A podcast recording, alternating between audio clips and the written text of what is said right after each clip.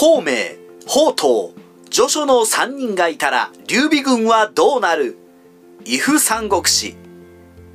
孔明、宝刀、序書の3人がいたら劉備軍はどうなっていたの？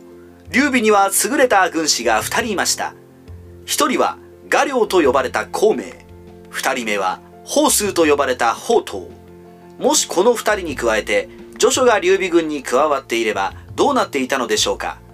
歴史にもしもは近畿ですがここでは蓮の妄想ワールド全開で紹介していきたいと思います。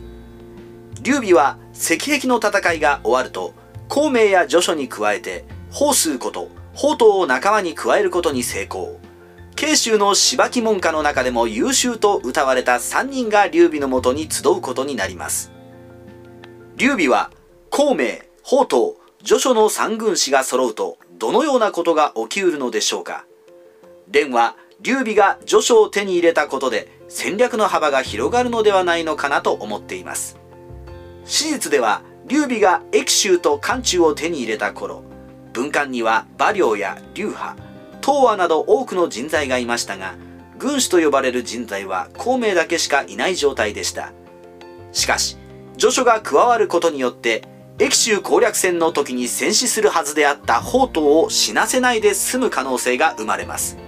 そして序書が加わり宝刀が生き残れば劉備軍の軍師の層が厚くなり戦略の幅が広がったと考えることができます。でもどうして宝刀が死ななくて済むのでしょうか？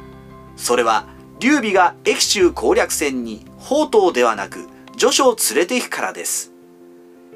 益州攻略戦に宝刀を連れてかないで序書を連れて行く理由は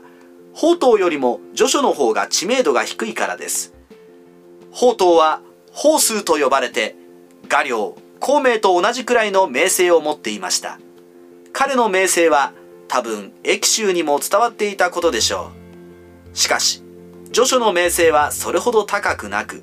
彼を連れて行けば劉将の警戒心も薄まりより簡単に益州を攻略することができた可能性があります。そのため宝刀を益州攻略戦の軍師として連れて行かないで序書を連れて行けば宝刀も死なずに済んだでしょう。孔明宝刀序書の三軍師がいれば関羽と慶州を失わずに済んだかもしれません。どうして関羽と慶州を失わずに済むのか。蓮の妄想ワールドによれば劉備が慶州へ序書もしくは宝刀を関羽の軍師として派遣するからです。蓮は関羽が敗北した原因の一つとしてアドバイザーがいなかったせいだと思っています。史実では関羽が民政に関することも一人で決め慶州北部を攻略する時も総司令官として前線に出て戦わなくてはならない状態でした。そのため関羽が慶州北部を攻略している最中孫悟の軍勢の攻撃を受けて慶州の南部全てを失い関羽も孫悟の軍から攻撃を受けて亡くなってしまいます。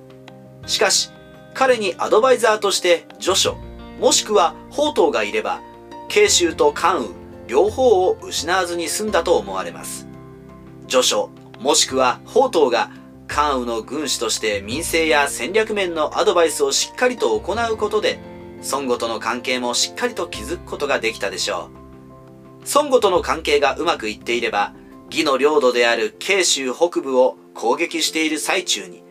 孫悟から攻撃を受けることもなかったでしょ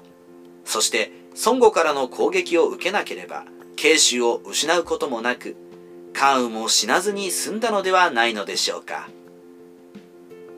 三国志ライター黒田蓮の独り言。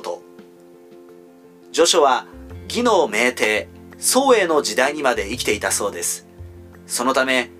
ここでも蓮の妄想ワールドですが蜀の北伐戦の時に序書がいれば彼が孔明に戦術や戦略のアドバイスをすることになったでしょう。序書が孔明に戦術戦略のアドバイスを行っていれば外帝の戦いの時に馬謖を起用することもなく最初の北伐戦で大成功を収めていたかもしれません。このように三国志の世界を妄想してみると結構面白いので時間が空いた時に妄想ワールドを広げてみるのもいいのかもしれませんね。今回は最後の最後までレンの妄想ワールド全開に付き合っていただき、ありがとうございました。